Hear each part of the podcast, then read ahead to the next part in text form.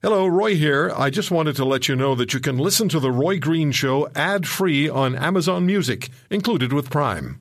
Welcome, welcome, welcome. Welcome to the Roy Green Show podcast. Mr. Tugendhat, do you have any doubt about the authenticity of the report from China dating to 2015 titled The Unnatural Origin of SARS and New Species of Man Made Viruses as Genetic Bioweapons? Which was obtained by the United States Department, State Department, and fundamentally declaring the People's Republic of China has since 2015 been working on, at the very least, the theory that bioweapons, including coronaviruses, will serve as the quote core weapon for victory in any World War III scenario. I wish I did. Sadly, the authentication uh, seems to be uh, very clear. The United States Department of Defense and indeed Australian academics have already looked at it, and it seems very sadly to be uh, a, a, very reliable source. What exactly it means, as in uh, how much of this has actually been picked up uh, by the Chinese authorities, by the Beijing authorities, and how much of this is just speculation by scientists, is of course hard to say. Uh, and we must hope that it's mere speculation, but it's still concerning.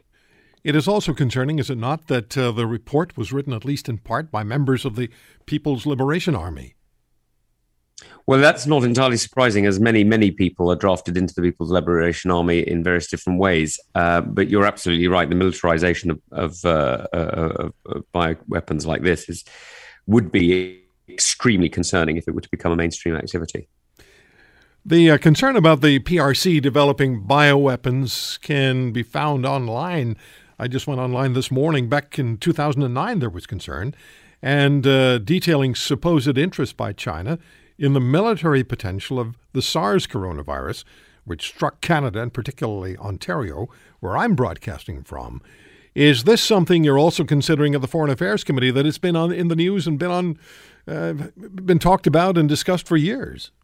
Well, it's something that we are increasingly aware of, and so we're going to have to think about how we respond and how we look at it, because the the, the challenge to all of us uh, were a power to be interested in bioweapons would not be just uh, that it would be a threat to us as a weapon to be used against us, but actually it would be a threat to the whole of humanity.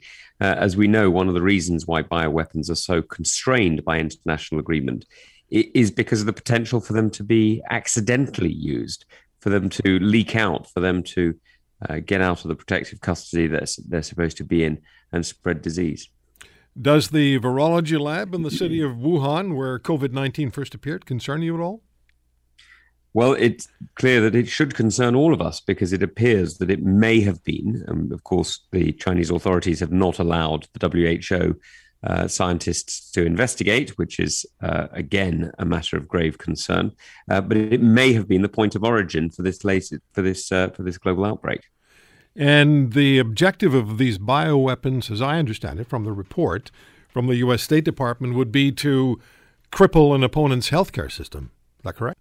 Well, that's what this report suggests. But as we say, uh, as, as we must recognize, this is a speculative report, and this is not uh, a, a, strategy document. And so we must we must be cautious about reading too much into it, except to say that anybody who's thinking about uh, using bioweapons in this way, in, in, in effect intended to injure rather than kill, uh, is a very sophisticated uh, military strategist attempting to dis- disable uh, an enemy. Is it known or suspected that the PLA, the People's Liberation Army, was or is conducting biological warfare, welfare experimentation at the Wuhan Virology Institute? I don't know whether that's true or not. What questions do you want answered, and what avenues is the British government examining at the Foreign Affairs Committee? Well, as you know, the, the Foreign Affairs Committee isn't branch of the British government. Uh, we hold the British government to account. Um, but what the questions we're asking are what is the UK government doing uh, to support partners like Australia, who, as you know, uh, have been calling for the World Health Organization to have access to the Wuhan labs? And what are we doing uh, to support partners around the world, including of course, Canada, who's who have two uh, victims of hostage diplomacy in Michael Spavor and Michael Kovrig. And so, what we're trying to do is to hold the UK's uh, the UK government's uh, principles to account and to make sure that our foreign secretary and our prime minister really does commit to defending Britain's interests, and of course, that means our allied interests uh, by standing up against what we're seeing out of China today. Okay, final question for you. Does the State Department document raise international tensions at a time when they're already, it appears, quite high, at least at times? Well, it certainly raises grave concerns. And uh, at a time like now, when many people are indeed concerned about what we're seeing uh, around the world, and particularly, of course, in China, uh, that does, yes, have a danger that it might raise tensions. Mr. Tugendhat, thank you very much for the time. Let's get back to this issue of uh, crossing the border. Well, sort of. We, we, in the last hour, and it's generated a tremendous amount of interest. We talked with the vice president of Leger in Vancouver about the polling that was done about passports, vaccine passports, if you're crossing borders. 82% of Canadians support requiring proof of vaccination for all non Canadians traveling into Canada. And 79% of Canadians say a vaccine passport should be required for Canadians to travel between provinces or outside of Canada. What you can do with those numbers as well is look at them this way. It says a vast majority of Canadians are interested in travel. That's another way of looking at it. So when we come to the border, when it comes to the issue of crossing the border, the issue of the land borders between Canada and the United States has been in the forefront for over a year now, as border crossing has been very limited, essential traffic essentially only. So, where do we stand? Where should we be? Chuck Schumer, who's the leader of the Democrats in the U.S. Senate, majority leader, was at the Niagara Falls border crossing last weekend, urging that the border be opened between the land border be opened between Canada and the United States. We're joined by the two mayors of Niagara Falls, Niagara Falls, Ontario. Jim Diodati joins us. Mayor Diodati, good to have you with us. Oh, thanks for having me. And from Niagara Falls, New York, Mayor Robert Restaino. Mayor Restaino, good to have you with us, sir. Good to be here. Mayor Diodati, let me start with you. Are you in favor of opening the land border at this time? And if not now, when? Well, I'll tell you, my number one priority is to know where the target is. And this is what I've been saying to our counterparts uh, at the federal level. Show us the target. Where are the benchmarks? Where's the metrics? Um, will help us understand how we're making the decision. It seems every month we kick the can further down the road and they say, no, not yet. We'll talk about it in a month. But we don't know what they're looking for. We're not sure where the mark is. And how do you know if you're going to hit the target if you don't know where the target is? So we look at what's happening south of the border, our friends in the U.S. I look at what's happening in the U.K. and other places around the world, and I'm wondering, how do we get to that stage? Share with us the metrics so that we can all get there together. Yeah, when we look at numbers from the United States on vaccination, I'm looking at the Centers for Disease Control and Prevention numbers that I found this morning. They are from yesterday, but they were on their website this morning. You have uh, 121,768,268 Americans fully vaccinated.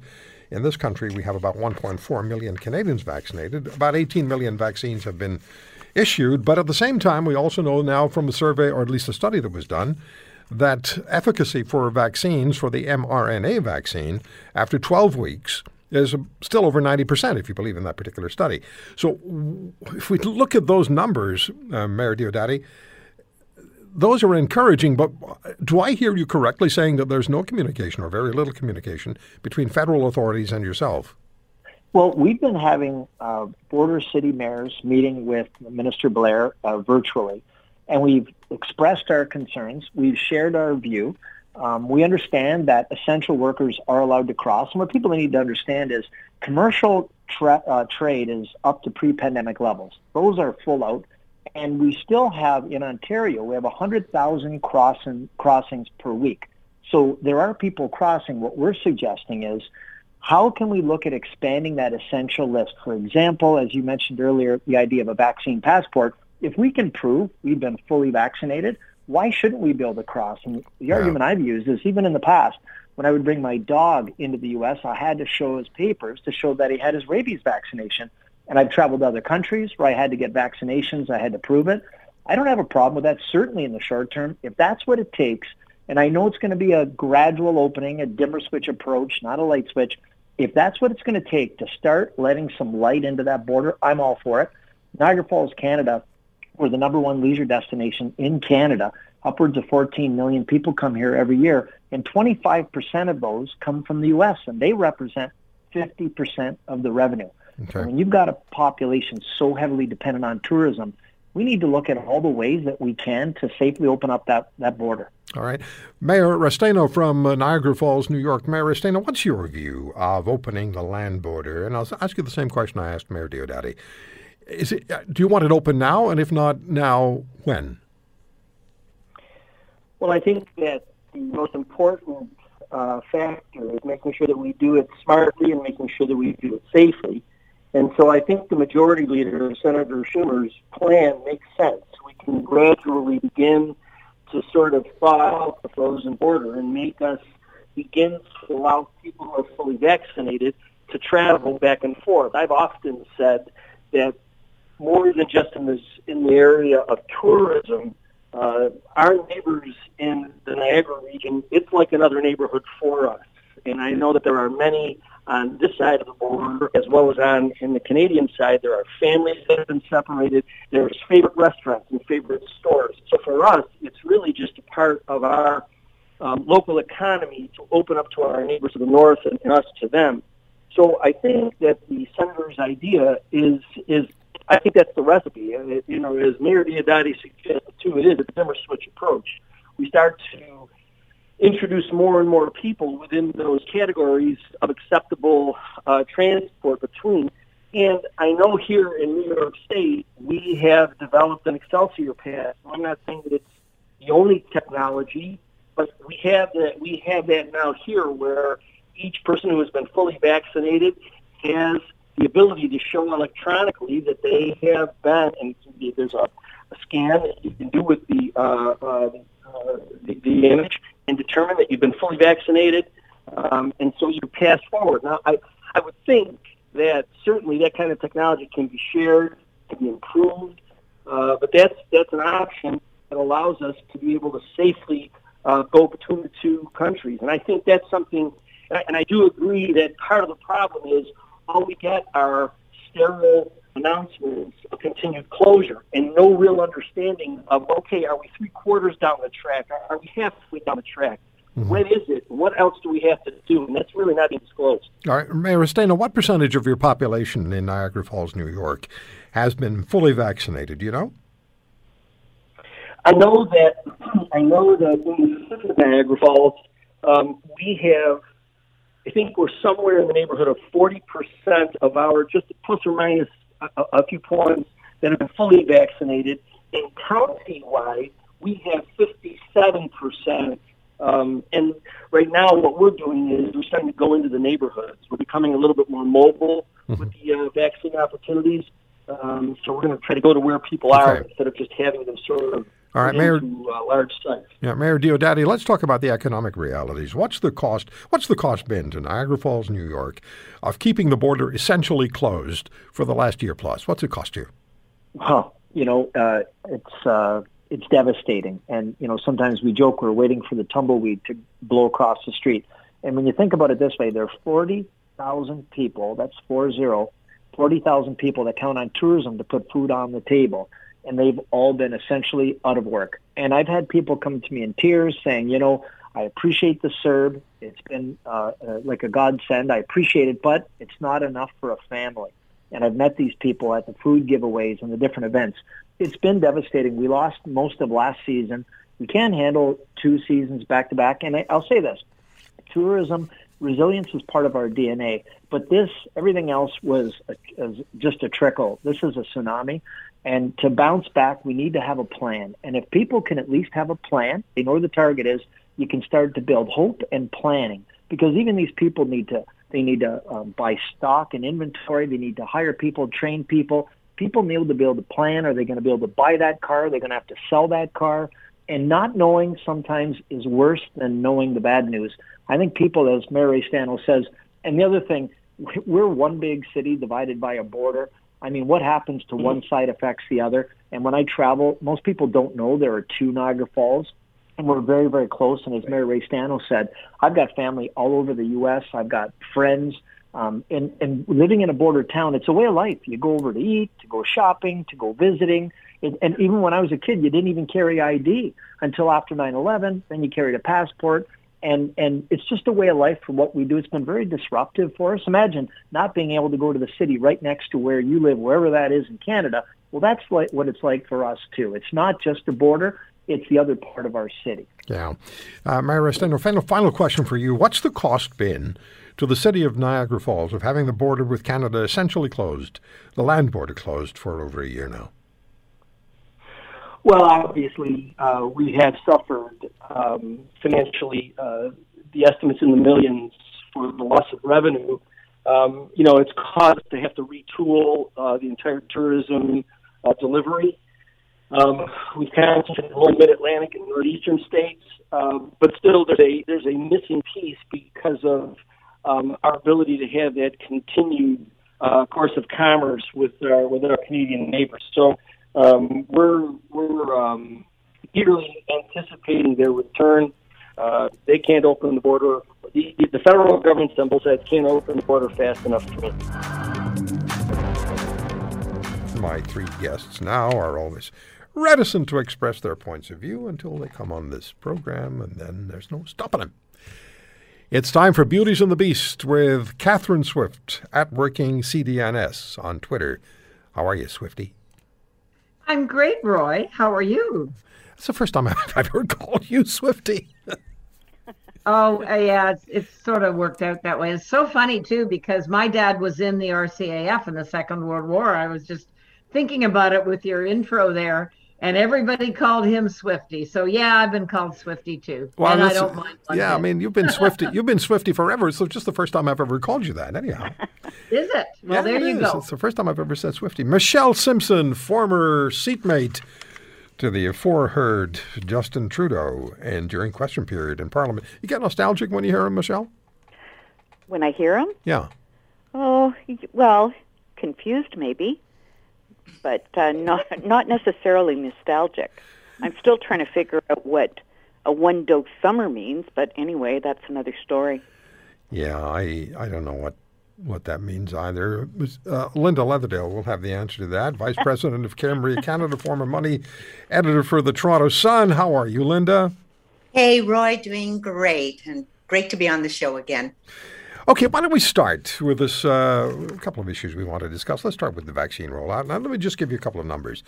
From the Center for Disease Control, or Centers for Disease Control and Prevention in the United States, they this morning issued numbers that they had yesterday, and they have 121,768,268 Americans who are fully vaccinated.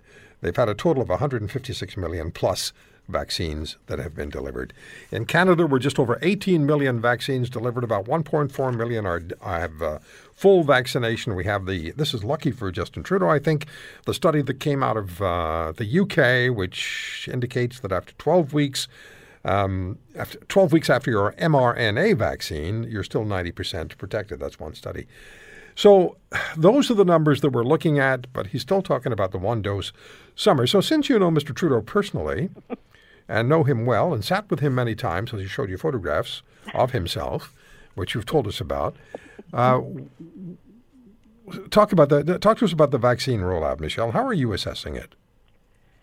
Well, I suppose I shouldn't complain because I managed to get my one dose.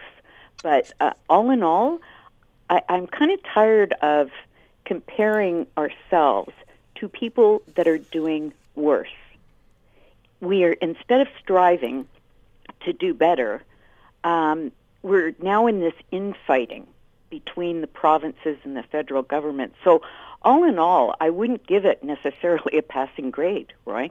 Okay, uh, Linda, what about you? How do you assess this vaccine rollout in this country? And we we were we were kind of we were not exactly complimentary toward the United States at the beginning of this pandemic, yeah. and now they've just eclipsed us. Well, first of all, like you, Michelle, I have my one, but I have to wait till the summer for the second. It was Pfizer. But here's what int- intrigues me. You know, you're right. There was a lot of criticism that the United States was not doing it right. Well, I can tell you that Cambria is based out of Minnesota. and they made arrangements for every employee to get their vaccines. But more than that, now you've got the governor of Minnesota saying you don't have to wear a mask anymore. And so I work for a company where everybody's freely doing their going about their business. And I'm here in Ontario at the second round of a stay at home. Um, and wondering when I'm going to get my second shot. And you know, my daughter Sky Roy, thank you. You were so supportive of her during her cancer journey, well, she's very high risk. She's only getting her first shot tomorrow. Um, I, th- I think we could have done it better.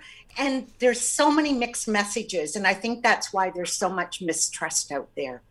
Uh, Catherine, I spoke yesterday with Brad Sorenson, the president and CEO of uh, Providence Therapeutics out of Calgary. And they have a vaccine of their own they're developing. They've had their first phase phase one results, and they're very, very promising. But he can't get a call back from the prime minister. They were looking for a $150 million loan in order to push forward their their their development. Uh, nothing back. They've been given some some money from uh, from various programs, but not a lot. It's a very expensive venture. Uh, he is now. St- they're producing uh, what some countries need. Uh, Canada's not interested in what they're producing. And he's thinking of moving, or talked to us yesterday about there's still the possibility, maybe the likelihood, that he's going to move his company out of Canada. We then spoke with Don Gerson, who's the president of PnuVax. We have foreign countries who are ready to employ PnuVax to create to produce vaccines for their countries. No response from the federal government. I say this only because you know the inside workings of government extremely well. How do you assess what's going on as far as the vaccine distribution in Canada is concerned? Well, it, I, I there's been an awful lot. I mean, I, I've been willing to give all governments a lot of rope on this whole pandemic thing because let's face it, the facts seem to change almost every day. Uh, it's an it's very much still there's all kinds of unknowns and so on. But in terms of actually acquiring vaccine, I think the errors of the federal government in Canada have been crystal clear. First of all, they opted for some inexplicable reason to partner only with a Chinese company. And that Chinese company stiffed us basically you know when when uh, we were starting to think maybe we'd get some uh, you know get some production. It was a joint it was a joint effort between a canadian firm in montreal and a, uh, a chinese company. So um, and then following that there was this again inexplicable delay in seeking replacement. Once the chinese supplier had dropped the ball and probably deliberately given how highly they think of Canada these days. So I mean there it, it is there's a lot of facts that show how badly the Trudeau government botched vaccine access. While they were boasting about oh we've procured, but it turns out procured meant they had something on paper but not in reality. Mm-hmm. But one thing that struck me recently which I find kind of kind of interesting uh, and pretty hypocritical is a lot of the Trudeau apologists are saying, "Oh well, now we we are we are giving all these doses per day now, and we're you know, and and there's a very significant number. And for starters, yes, we are. Thank goodness we are. We're we're seeing a high you know daily dose count in in Canada in general." But that means A, the provinces are doing a pretty darn good job at getting that vaccine into arms. But secondly, we are doing that now because we didn't have the vaccine three months ago, like the US did, like yep. a whole bunch of European countries, and even some third world countries okay. did a way better job than us. So uh, the, the facts are very clear. The federal government bought this uh, 100%. Uh, we're playing catch up now. And I think the thing a lot of people don't really realize from a pure economy standpoint is business opportunities are going elsewhere mm-hmm. where things are opening up where things have been open maybe for a yeah. little while catherine now. i have to i have to take a break i have to take a break here Interesting email from Annette. Just started listening, she writes. Question to all these people who don't want the vaccine. If they get COVID and are really sick, what do they expect from the healthcare system? Do they want to be bumped to the front of the line, demand to be treated first? A lot of people needing healthcare are currently being bumped for the COVID patients. Interesting point. And when it comes to the passport issue and whether you're going to have to show a passport to cross borders, Steve sends an email. Roy, people going to need a passport just to get into my car. All right. Back to Catherine Swift, um, working at Working CDNS on Twitter, at Linda Leatherdale, at L Leatherdale, Linda Leatherdale, and at Michelle Simson on Twitter, and that is S I M S O N. Don't throw in the P. Okay, so when it comes to the issue of the federal election, Michelle, let me start again with you. Do you think we're going to have an election um, this year? And how do you expect the election, an election campaign, to be carried out, to evolve at a time of great uncertainty like the one we're living in now? I most certainly do think there will be an election this year because things can only get increasingly worse for the Liberal government. The longer this goes on, it, we've seen it that uh, Mr. Trudeau's been dropping slightly in popularity, and so there, I predict there will be an election for sure. And I think it will be a, a different type of campaign, no question. That they'll rely, uh, you know, on Zoom and all these other technical things. Uh, that said, I think if they, we have the election this year, it will likely be the lowest turnout in our history. That's interesting because they're talking about mail in ballots arriving 24 hours after the deadline. What the hell's the point of a deadline if you're going to say it's okay to send it in after the deadline? it's just, you know, it's it's it's ridiculous. Like having a speed limit and saying, well, it's okay if you speed after, you know, at a certain time of the day. It doesn't make much sense. Um, so, unorthodox election campaign, more than likely, with the lowest turnout, more than likely, says Michelle Simson. Full disclosure, my long term friend, Catherine Swift, is a member of the Conservative Party of Canada. Not that that's going to influence your commentary, because I know you, you are going to say what's on your mind regardless. Because uh, I, cause I know you, and I've I've been in a room with you when we've been asked questions. So, what do you think, Catherine? Election this year, and what's it going to be like? Well, I agree with Michelle. I think there is going to be, but I think something that Canadians should ask themselves is: Do we need an election this year? No, we do not. We've got lots on our to-do list. Uh, getting over this awful pandemic being obviously the most compelling number one issue. There is no reason we need this election except that it's a Justin Trudeau vanity project. That's what it is. He's dying for a majority, although he's behaving like he has one. And because he's been backed up by the NDP, uh, he basically has uh, more or less, you know, had had a majority government and and continually tries to do things. This latest censorship bill, which I know you. So I have to. I have to ask you this question. I have to interrupt and just ask you this question. When will you know? When will it be time to have an election? Well, I think I think like Michelle said, it's only going to get worse. Right now, it would be far too problematic. The summer is always difficult. So I'd have to say fall. But this whole thing about mail-in ballots, if you can line up at Walmart and Costco, you know what? You can go and vote in person. Mail-in ballots have a huge risk of, of uh, corruption and all kinds of problems. Canadians should not accept the notion of mail in ballots, period. Okay. Linda, when it comes to the election, uh, one of the, Catherine says this isn't the time for an election. I have some thoughts here that if you're in opposition, you would want to put a stop, full stop, to the initiatives of the Trudeau Liberals if you're in opposition as quickly as possible. If you're in opposition to what they're doing, why wouldn't you want to, why wouldn't you want to stop them? So, do you think there's going to be an election this year? And am I full of salt um, based on what I'm saying here? Okay, right. You know what? First of all, I have to agree with Catherine. Do we really, really need it? And yes, the opposition would want to stop whatever he's doing, but we're in a very un- this is unprecedented, you know, this pandemic. And doesn't matter your political stripe, we've got to be together to try to get stop this. And I've already mentioned there's a lot of mistrust, there's so much misinformation, et cetera, et cetera, on this. Would we go in the fall? I tend to agree that our economy right now is not that bad, but I worry about so many different things on the front. I mean, this cyber attack that you just talked about on your show, the fact that Michigan is taking a stab at our line five and energy is so important to our economy. We've got some huge issues that we've got to come together and not to mention China. Roy, you talked about it. That stunned me that that this report has come out about China and the Third mm. World War and attacking us. Well, using bi- using bioweapons, yeah.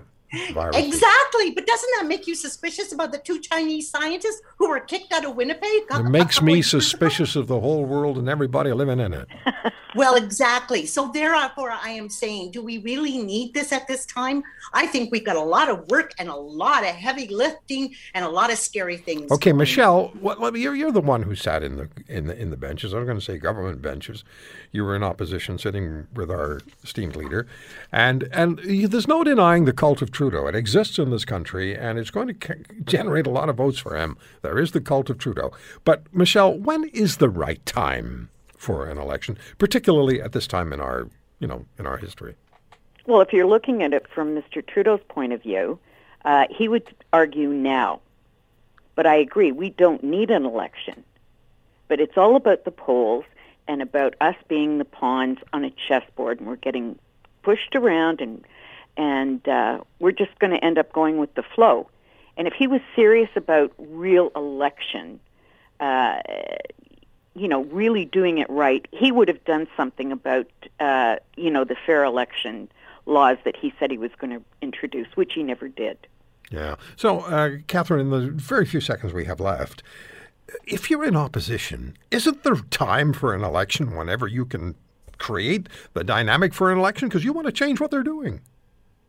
Oh, absolutely. But every party's going to pay attention to polls. But yes, I, I think I think you're right. Uh, that the election, the opposition parties will be chomping at the bit to have an election to see what they can do to to you know basically bring the government down. Okay. But I, I just don't think the country is in a situation where we need an election at all. It's kind of a right. political inside baseball thing. Okay.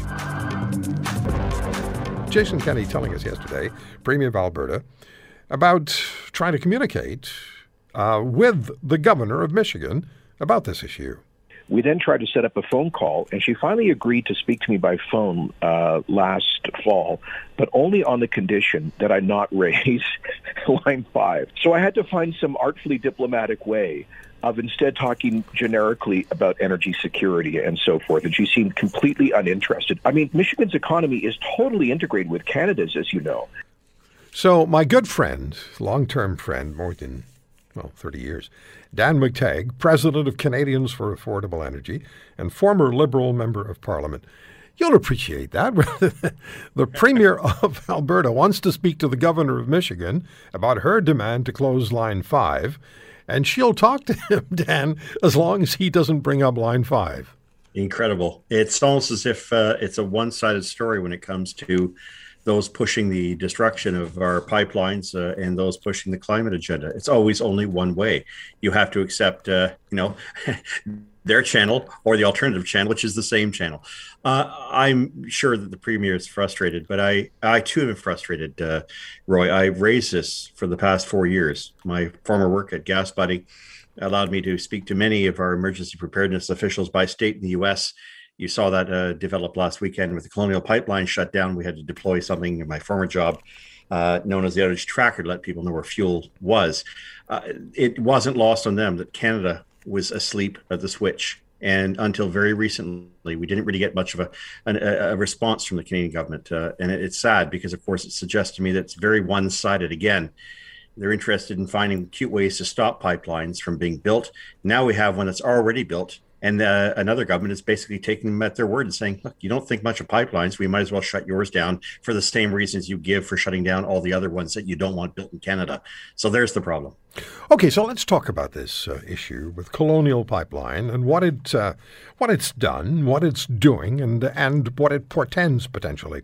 What signal does the hacking ransomware attack on Colonial Pipeline in the United States send Canada. And you know, as well as everybody else who's been watching what's been going on in the news over the last week or so, uh, the long lines of uh, frustrated motorists trying to get gas up and down the east coast of the United States. What signal has the colonial situation sent to us? Well, I mean, it's a dress rehearsal what to expect, and that's a temporary circumstance. Almost two weeks ago, I tweeted saying for Line 5 to close in Canada would have the same effect as closing the Colonial Pipeline in uh, to the eastern seaboard in the United States. I had no idea that was going to happen four days later.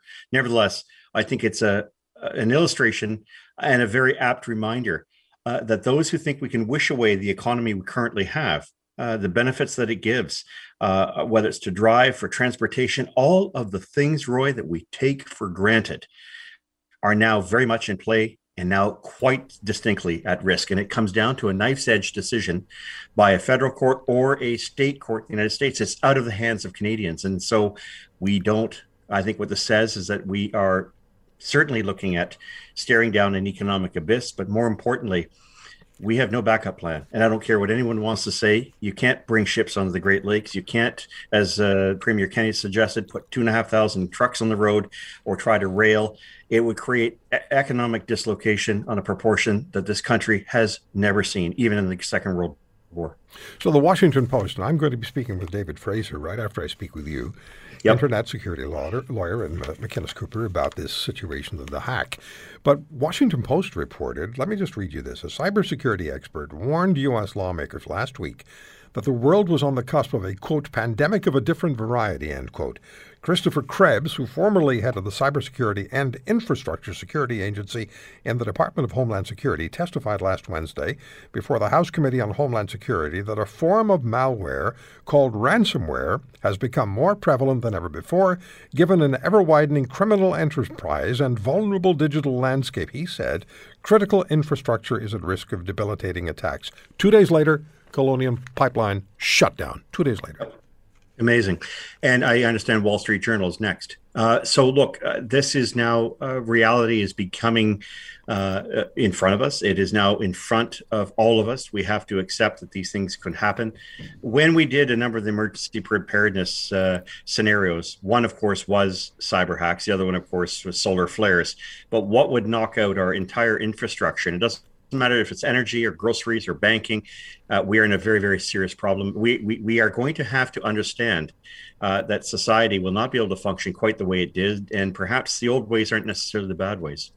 So, what would the result be, based on your studies and your knowledge of the industry and the availability of fuel and energy?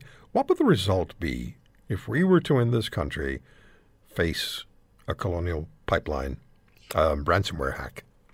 Uh, so let's say line five were to shut down, yep. whether Gretchen Whitmer wants it or it happens by other means. Uh, okay. Uh, you would lose about 60% of all your fuel. You would uh, effectively stop uh, any uh, transportation by rain, train, plane, automobile. You would have to stop factories. and I'm not just talking about electricity, but propane. Think of the electrical grid would also be affected to, to a large extent.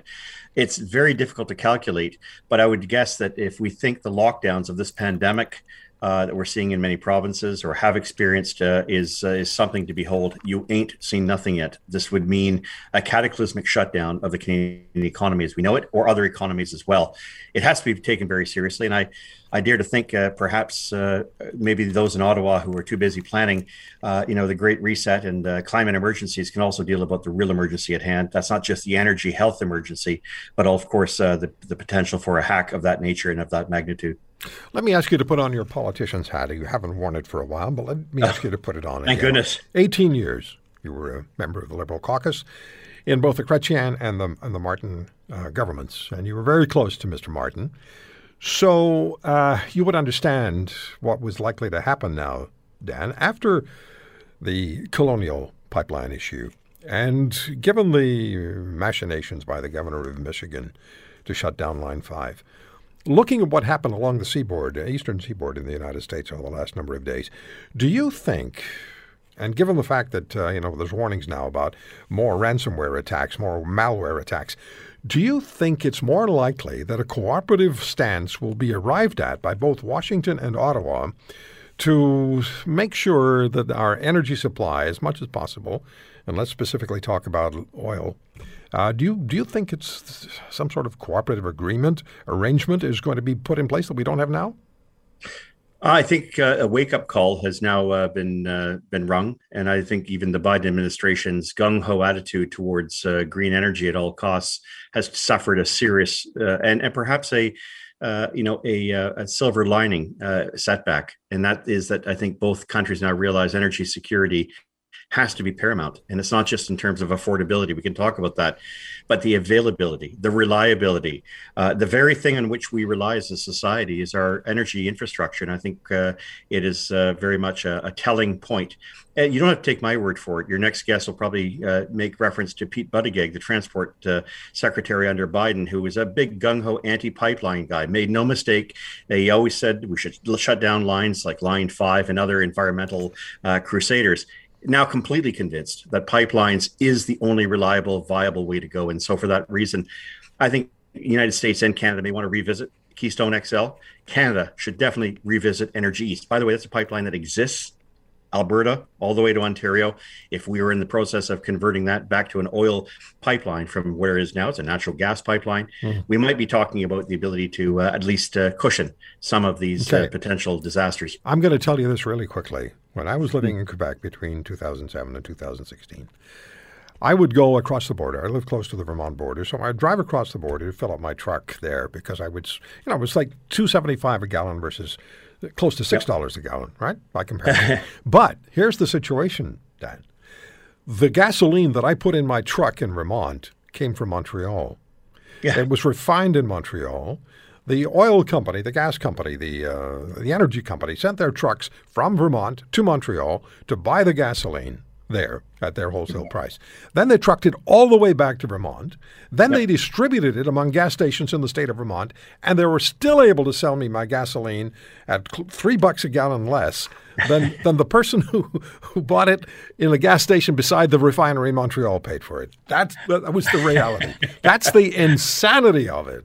Well, you can imagine, uh, you know, 50 55 cents on a liter of gasoline is tax. So what does that work out to times 3.7541? Yeah. So you're, yeah, I can see yeah. why. And uh, taxes okay. make the difference. Thank you for listening to today's podcast. If you want to hear more, subscribe to The Roy Green Show on Apple Podcasts, Google Podcasts, Spotify, Stitcher, or wherever you find your favorites. And if you like what you hear, leave us a review and tell a friend. I'm Roy Green. Have a great weekend.